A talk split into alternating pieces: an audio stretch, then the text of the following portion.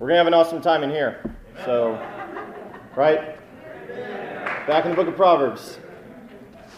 We're going to be in Proverbs 6. We're breaking new ground. We're in a new chapter. If you've got a Bible we provide for you, it's on page 530. And our text this morning is verses 1 through 5, chapter 6.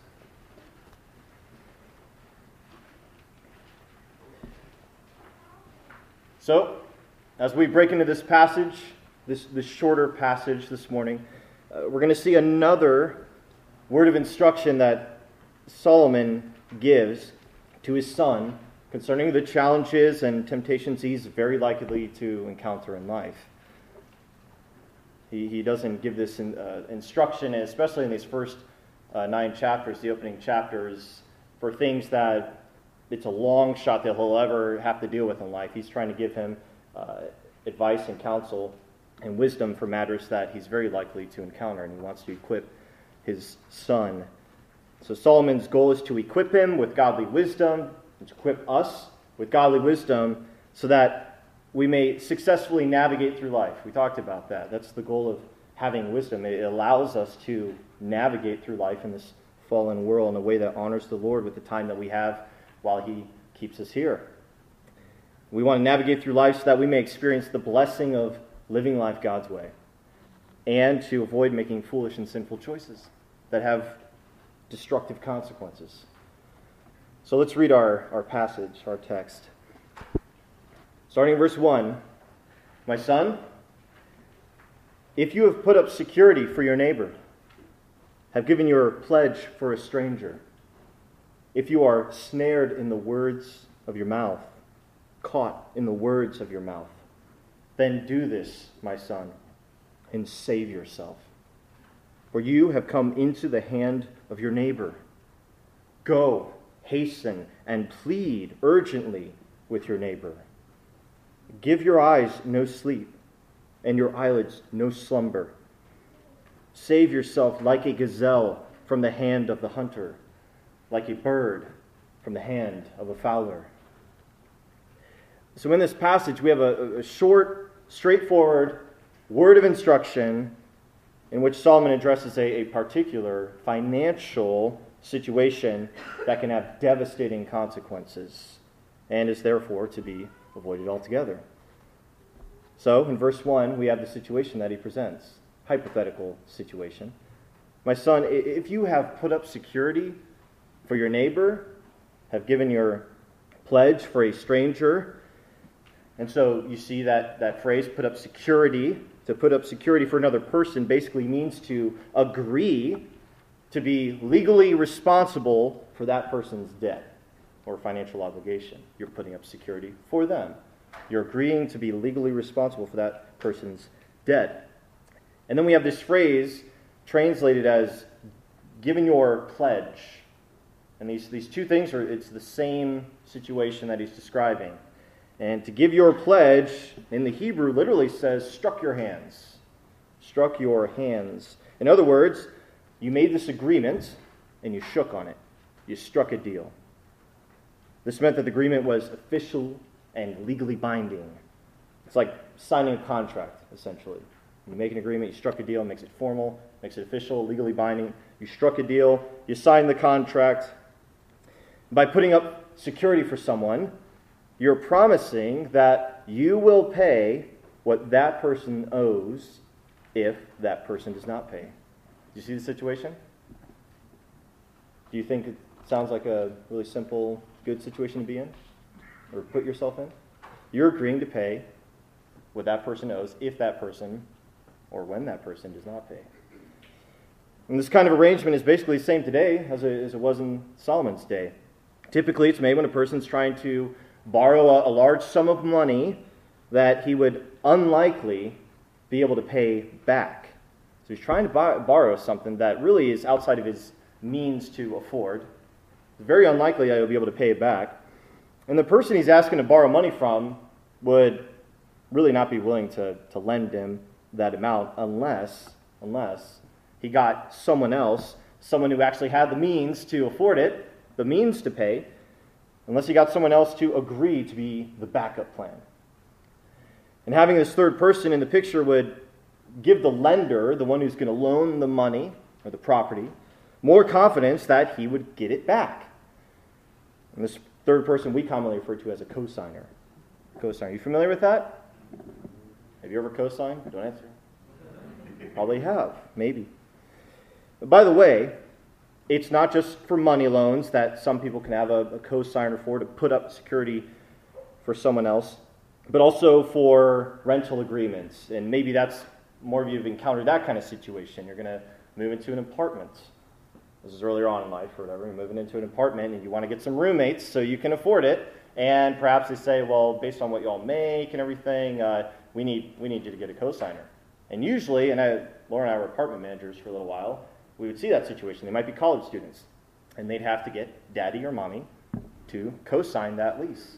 And then the property owner says, All right, we can rent it out to you because we know you might not be able to pay, but we got them now. We got them on the contract. So we have rental agreements, money loans, things of that sort. And they're, they're done for the same reason.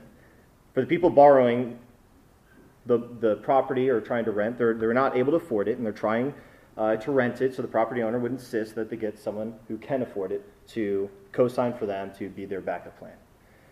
So, keep in mind, Solomon says if. If. This is a hypothetical situation. He's not actually, this isn't like his son is in this situation, but he's presenting to him as if he was. So, he, if he did put himself in this situation, which the point of this instruction is that he would not, but he would know what to do. So, we have this hypothetical situation that Solomon's presenting in verse 1 and it's one in which someone has put up security or co-sign for someone else. That is, someone needed a co-signer, and his son has, hypothetically speaking, he's, he's volunteered to be that co-signer, and he has struck the deal. It is official. And Solomon refers to this someone else as a neighbor and as a stranger.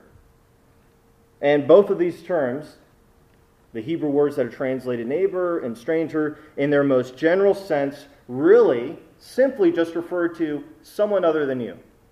Someone other than you. Neighbor has a positive connotation. We're like, oh, my, neighbor. Stranger, you know, stranger danger, right? But in a, in a sense, they both are really referring to someone else, and you know there might be varying de- degrees to which you know that person. Because some people you might call a stranger. It doesn't mean you absolutely do not know them at all, but you might not know them that well. But your neighbor could be, could be a friend, could be uh, a relative. So it's someone other than you. So Solomon's not warning his son about putting up security or co signing for a particular kind of person, but really for any person at all. That's really what he's getting at. It really doesn't matter if it's someone you don't know, which, why would you? Uh, but it also could be someone you know really well. All of that's covered.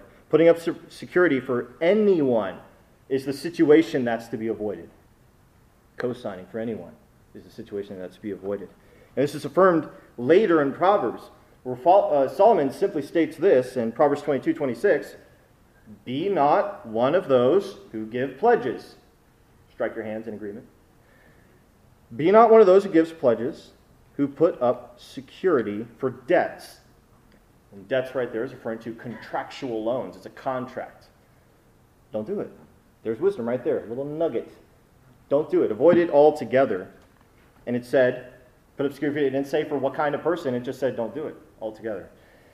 However, if you're in this situation, if you have put up security for someone else's debt or financial obligation, then according to verse 2, here's the reality of the situation. Verse 2. He goes on to say, If you are snared in the words of your mouth, caught in the words of your mouth.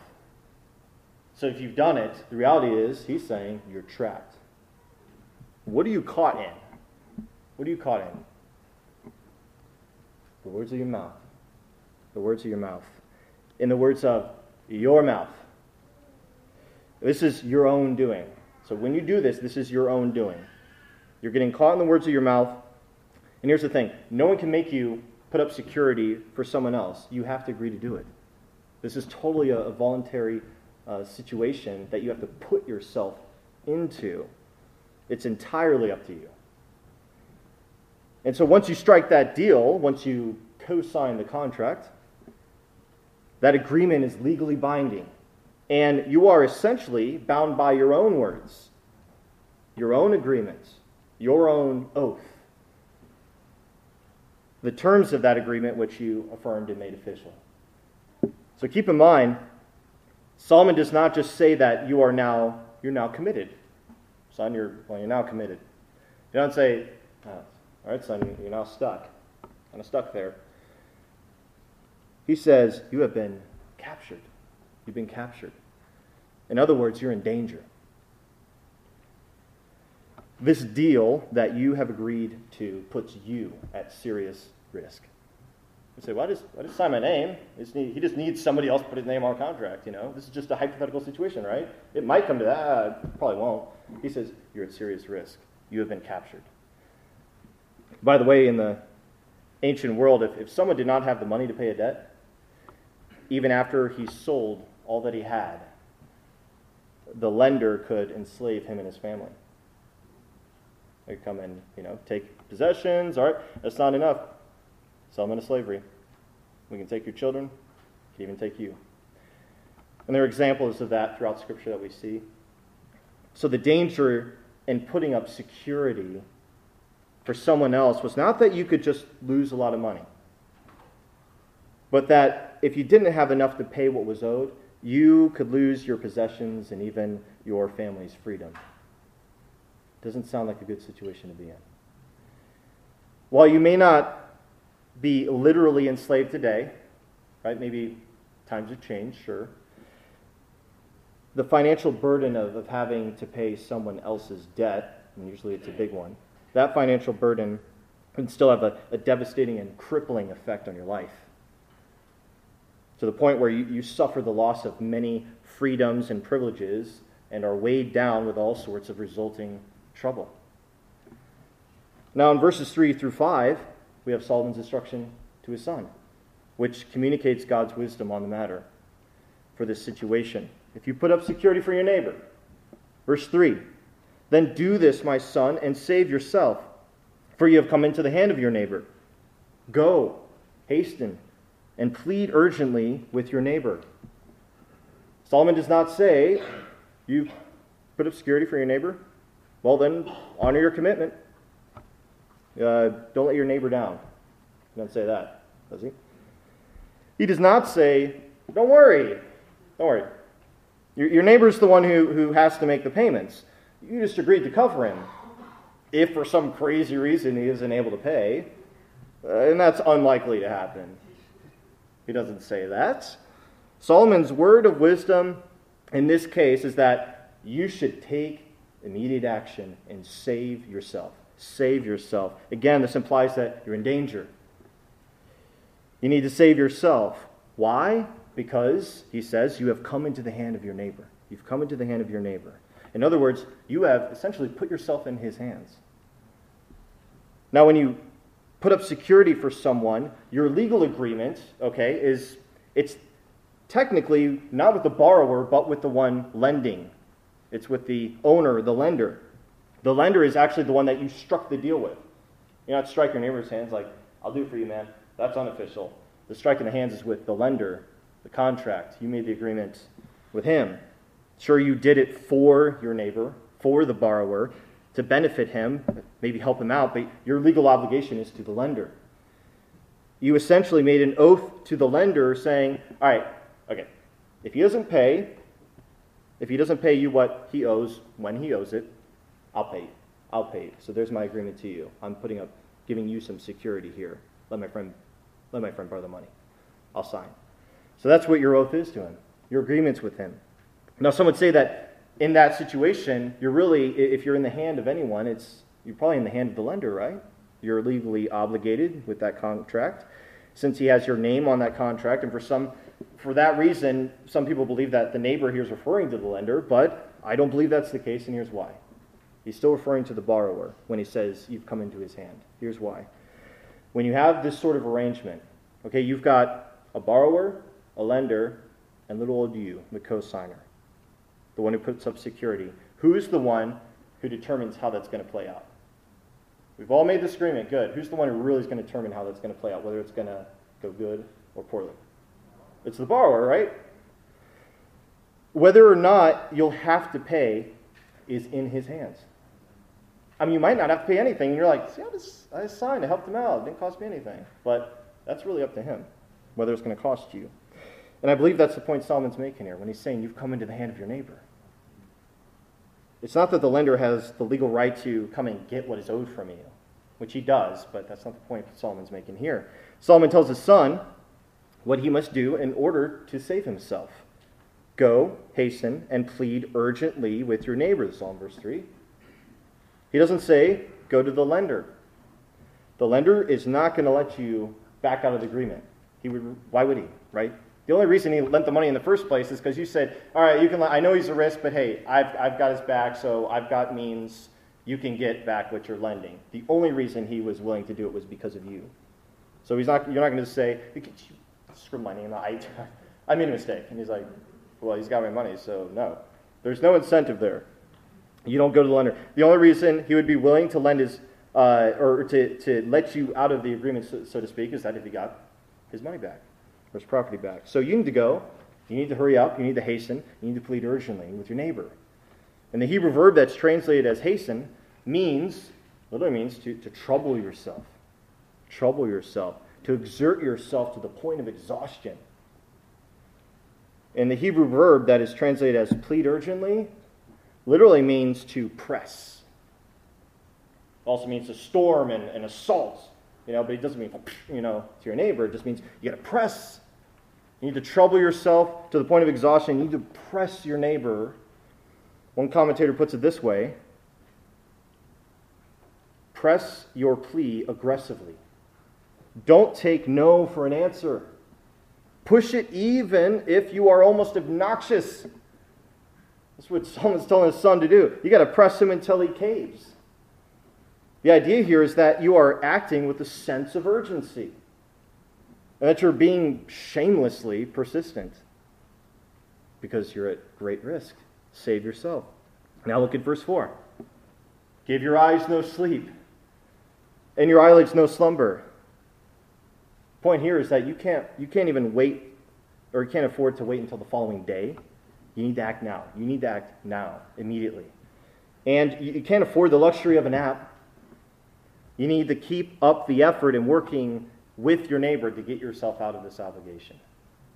Now's not the time for taking a little nap, son. You need to go. You need to save yourself.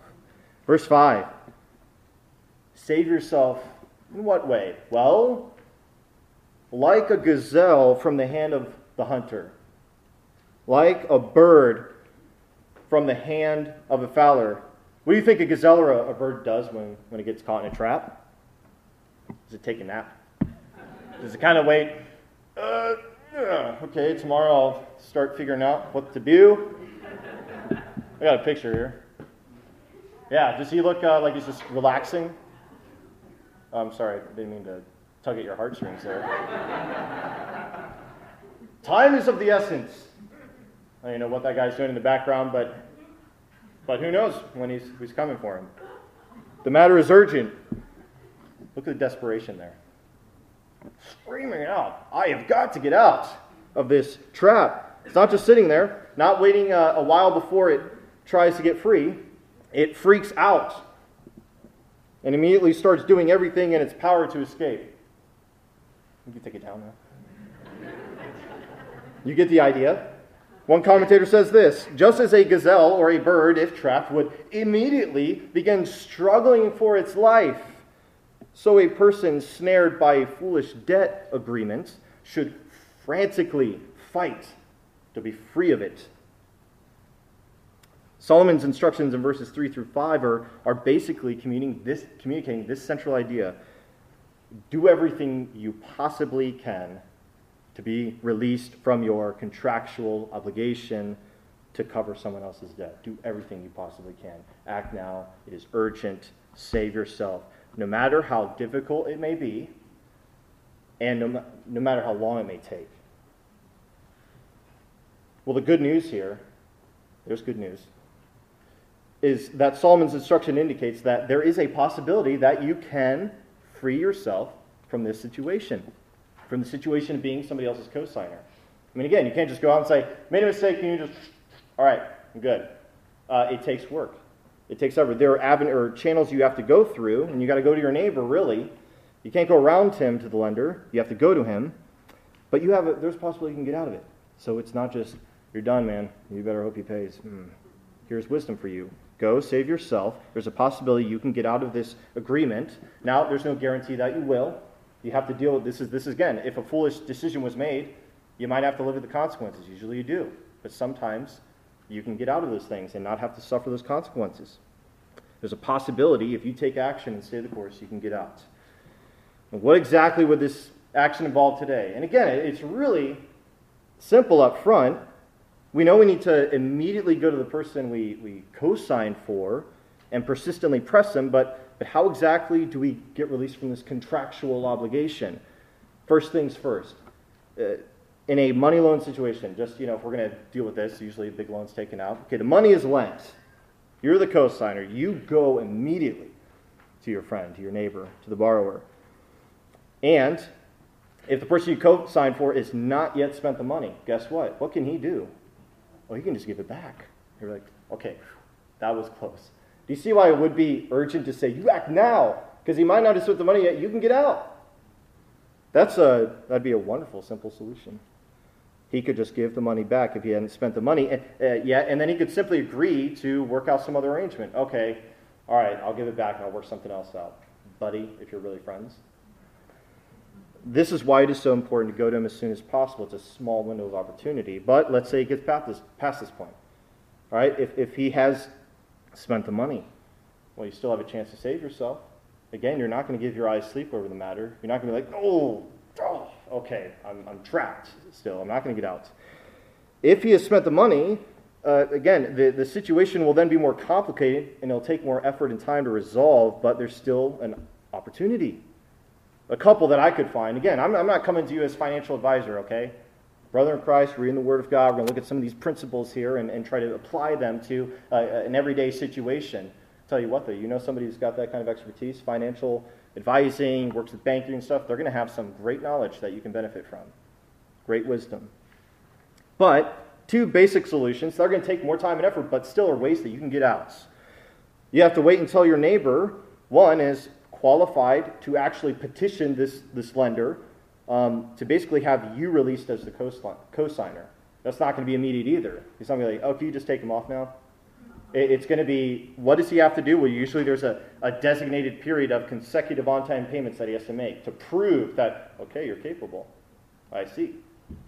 Or until his income increases. And he, has, he actually has the means and he's no longer that risk, okay? But that might take some time. Maybe you even need to help him with that to get to that point. Another solution is that you have to wait until your neighbor is able to take out a, a, second loan in his own name to pay off that first loan, and then, bam, it's all with him. This one's taken care of. But again, he would have to get the means to be able to do that. So both of these solutions, they'll take time. And it may require that you somehow help your neighbor. You somehow help. You don't just sit around and wait, man, I hope he pays. You might have to go help him. Hey, buddy, hey, I really want to help you out. I mean, I, I actually really am, I, I don't think I can take this burden, but I want to work with you to get to the situation where I can be released. You, you, can, you can help him out and get to the point where he can have you released as co-signer and he can get to this point where he can take out a loan of his own. But if that's what it takes, then that's what it takes, right? You don't say, ugh, okay, whatever, I'll just throw it up to, to chance. It's far better than remaining in the trap that you put yourself in to make every effort and to stay the course. Now, we, when we consider this small passage, this instruction that we read, in Proverbs. We have to keep in mind that although it says that it, says what to do if you're in this situation, again, we said it's hypothetical. The reason he's presenting this hypothetical situation, the ultimate goal of this instruction, is that we would never put ourselves in this situation in the first place. So if really you want to you want to achieve the goal of the lesson, it is I will not put myself in this situation. You won't say, okay, good to know. I, I'll have a little more heads up when I do put myself in this situation of how to get out if I choose to do that. No, he's like, don't ever do it. Putting up security for someone else is foolish. I mean, that's the general consensus of God's word. It's foolish. It's never wise.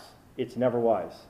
You might hear a lot of arguments like, well, you know, if you do this, you hear some pros and cons, but these are really a lot of pros. It's never wise. Scripture says it's never wise. It's never the best option, never the best option. I feel comfortable with saying that. It's not. I think it's safe to say that it, it's never even a good option. Proverbs 17 18 says, One who lacks sense gives a pledge and puts up security in the presence of his neighbor. It's pretty straightforward, isn't it? It's one who lacks sense that does that. Proverbs 11:15 Whoever puts up security for a stranger will surely suffer harm.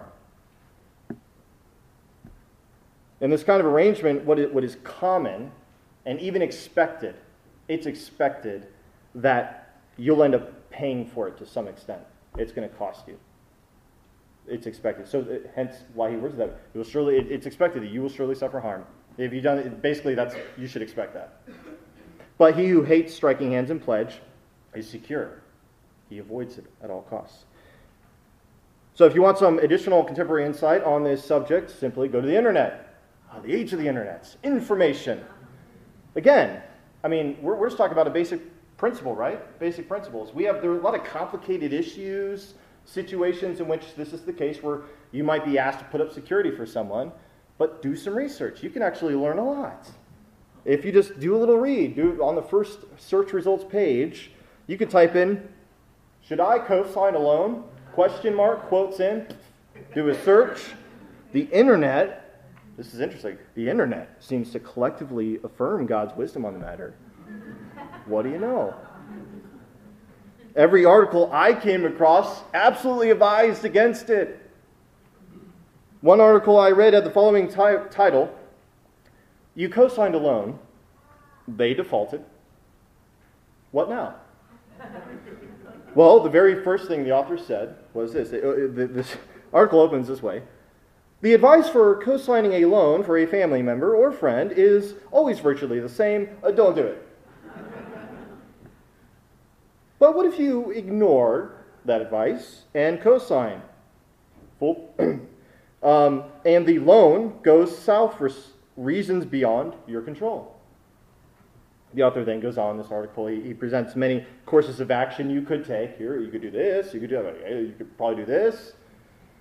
Then at the very end, he says, But that's the thing about extracting yourself from a cosign loan. There are no good solutions to pick, only the least revolting one. also, we can go online and, and guess what? Endless testimonials.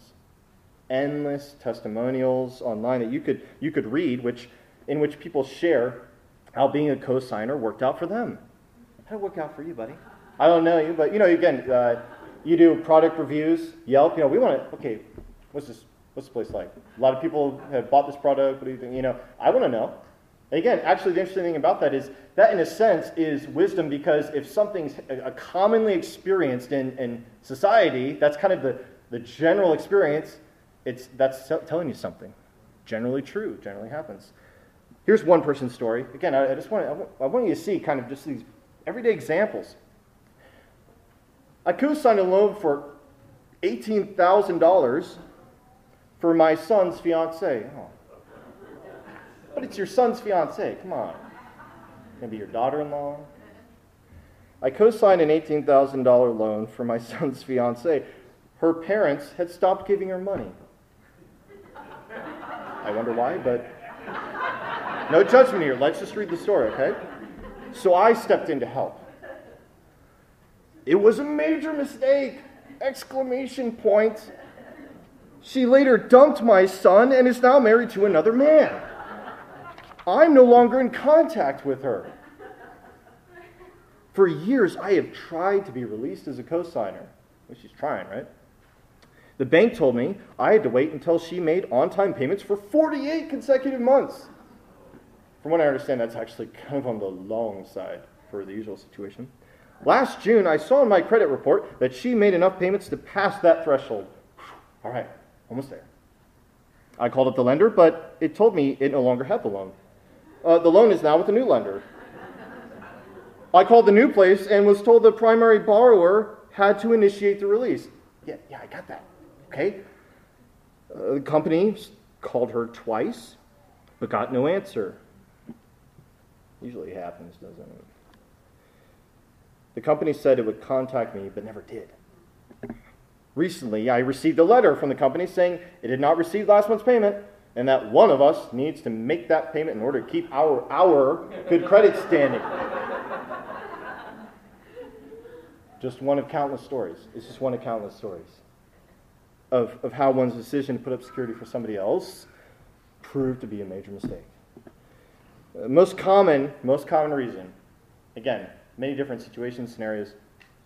Most common reason people give uh, as to why, why they co-sign for someone else in the first place, whether it was for a, an actual direct relative or a friend, future daughter-in-law, prospective daughter-in-law, or even an acquaintance, someone they don't know, I mean, they know, but not really well, but they have a good feeling about.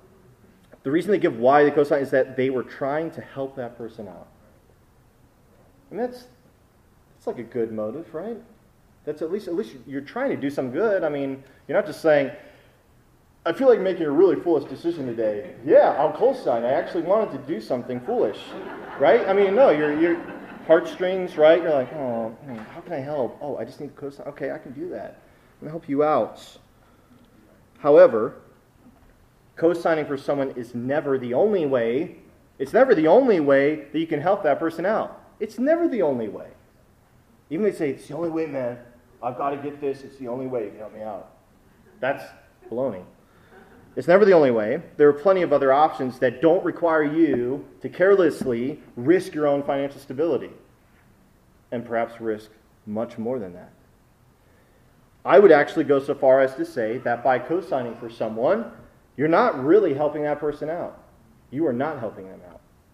Because you are basically encouraging and enabling them to live outside of their means and to take on a responsibility that they are likely to be unable to fulfill. How's that helping them? Here's what one columnist said in, in an article, and again, it, this was just so direct to everything we've been talking about this morning. I had to share it. It's a little lengthy, but rather than just saying, hey, go home and read this article. Hey, what do you think of the article? You didn't read it yet? Okay, well, we're going to read it today.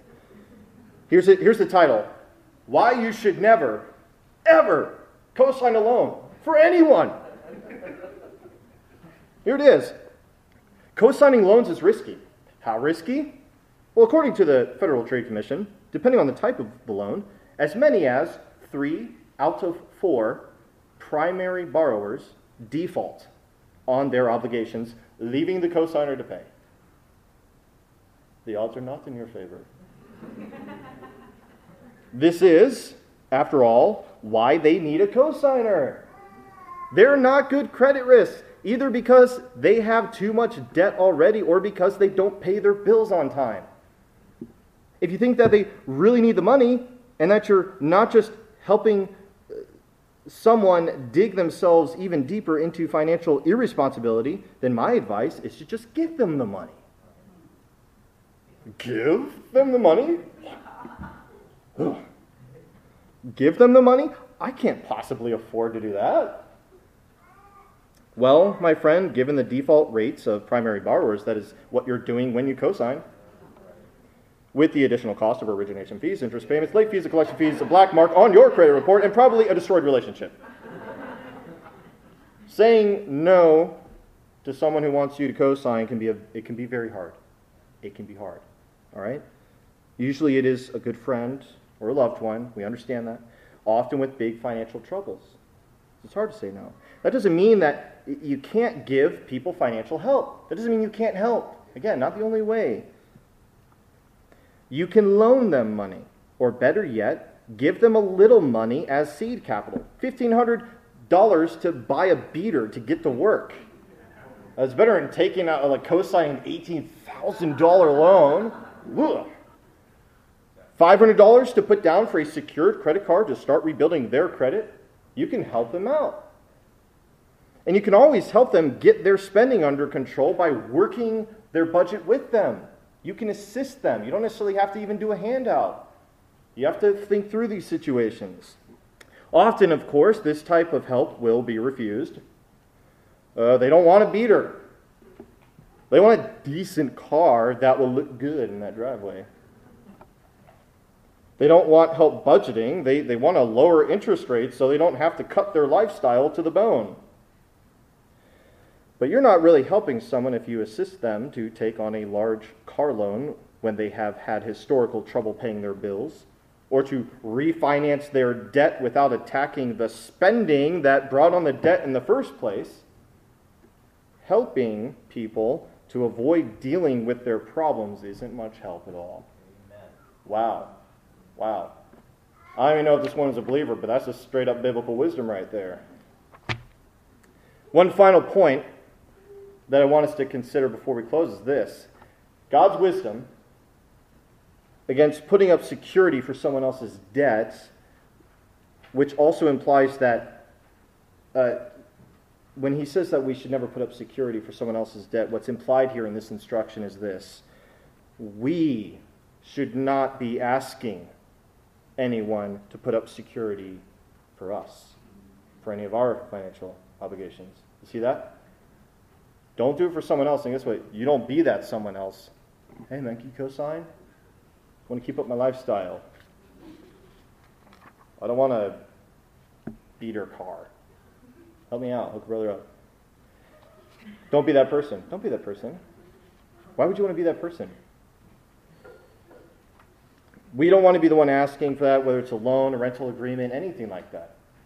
Generally speaking, what you want, if what you want requires you to get a cosigner, guess what? Let that be clear sign to you that you can't afford it and that you need to consider a less expensive alternative. Right? So, oh, I just need a cosigner? All right. Thank you, Lord. Window of opportunity. no, it's uh, yeah, you can't afford this. Unless you get somebody who can, uh, we're not going to let you do this.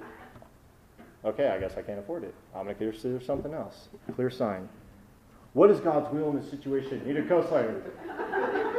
what is God's will? You don't be that person.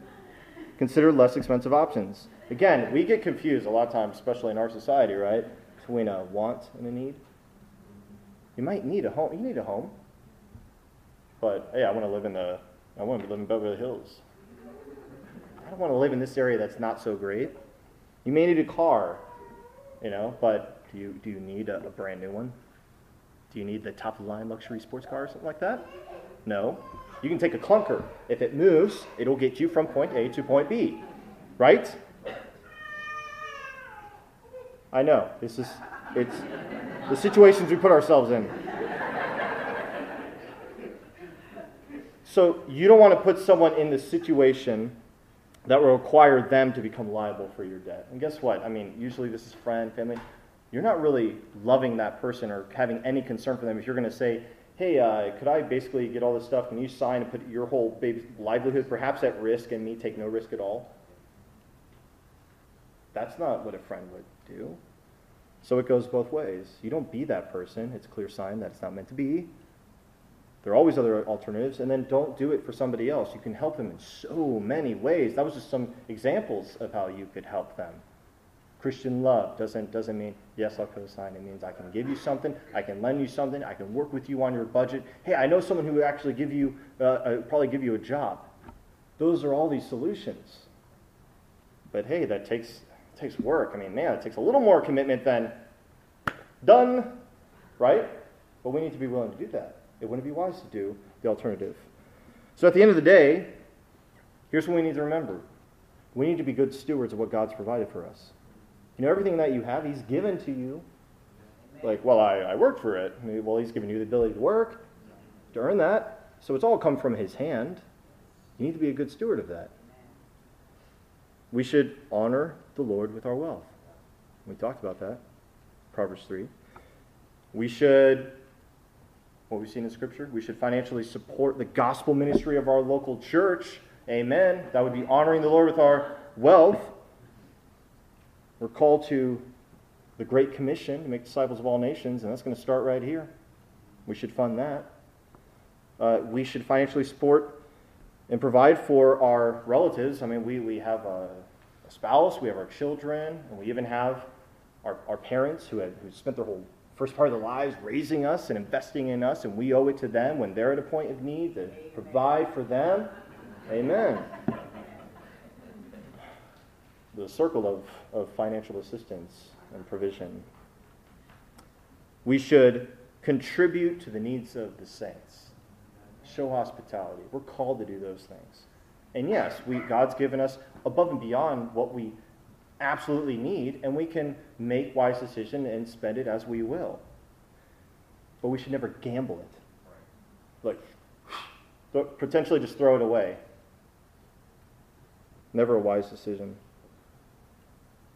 Of course, we should always be willing to share, but we should never be willing to be ensnared. To risk it all, potentially just throw away what God's given to use, use for many purposes and your own responsibilities. What, happen, what happens when that's taken away? because you foolishly gambled it. So be willing to share. Be generous. You've been called to that. Never be willing to, to foolishly gamble it. Never be willing to be ensnared. Let's pray. Father, we thank you for your word. We thank you for your wisdom on this fairly specific situation that time and time again, even today, people encounter and, and people put themselves in the situation. And maybe we have, Lord, and uh, and we've learned a hard lesson from it, or maybe we're presented with that situation, but we thank you for giving us insight, giving us wisdom on the matter, equipping us so that we might really see things clearly the way you see them and, and apply your wisdom to our lives, that we wouldn't pay unnecessary consequences and, and suffer destructive consequences for foolish decisions, Lord, but that would we would make wise choices and fulfill the obligations we have to you obligations that we, we have, Lord. And Father, we thank you. We thank you for sending your Son to pay the impossible debt that we could never pay. Not to just be there as a backup plan, but to be plan A, the first plan to take on our, our impossible debt of sin. And that He paid it in full. Lord Jesus, we, we owe you our lives. You have, you have called us out of darkness. You have liberated us from slavery to sin, that we might no longer live for ourselves, but live for you. Help us to be wise, to glean from the wisdom of your word, to live wisely in this world, and to do the things you've called us to do, to love you, to love one another, and to fulfill that great commission to make disciples of all nations, baptizing them and teaching them to obey everything you've commanded us, Lord. Let your word guide us continually. Let it guide us this week. May we not forget the wisdom you have put into our hands. Amen.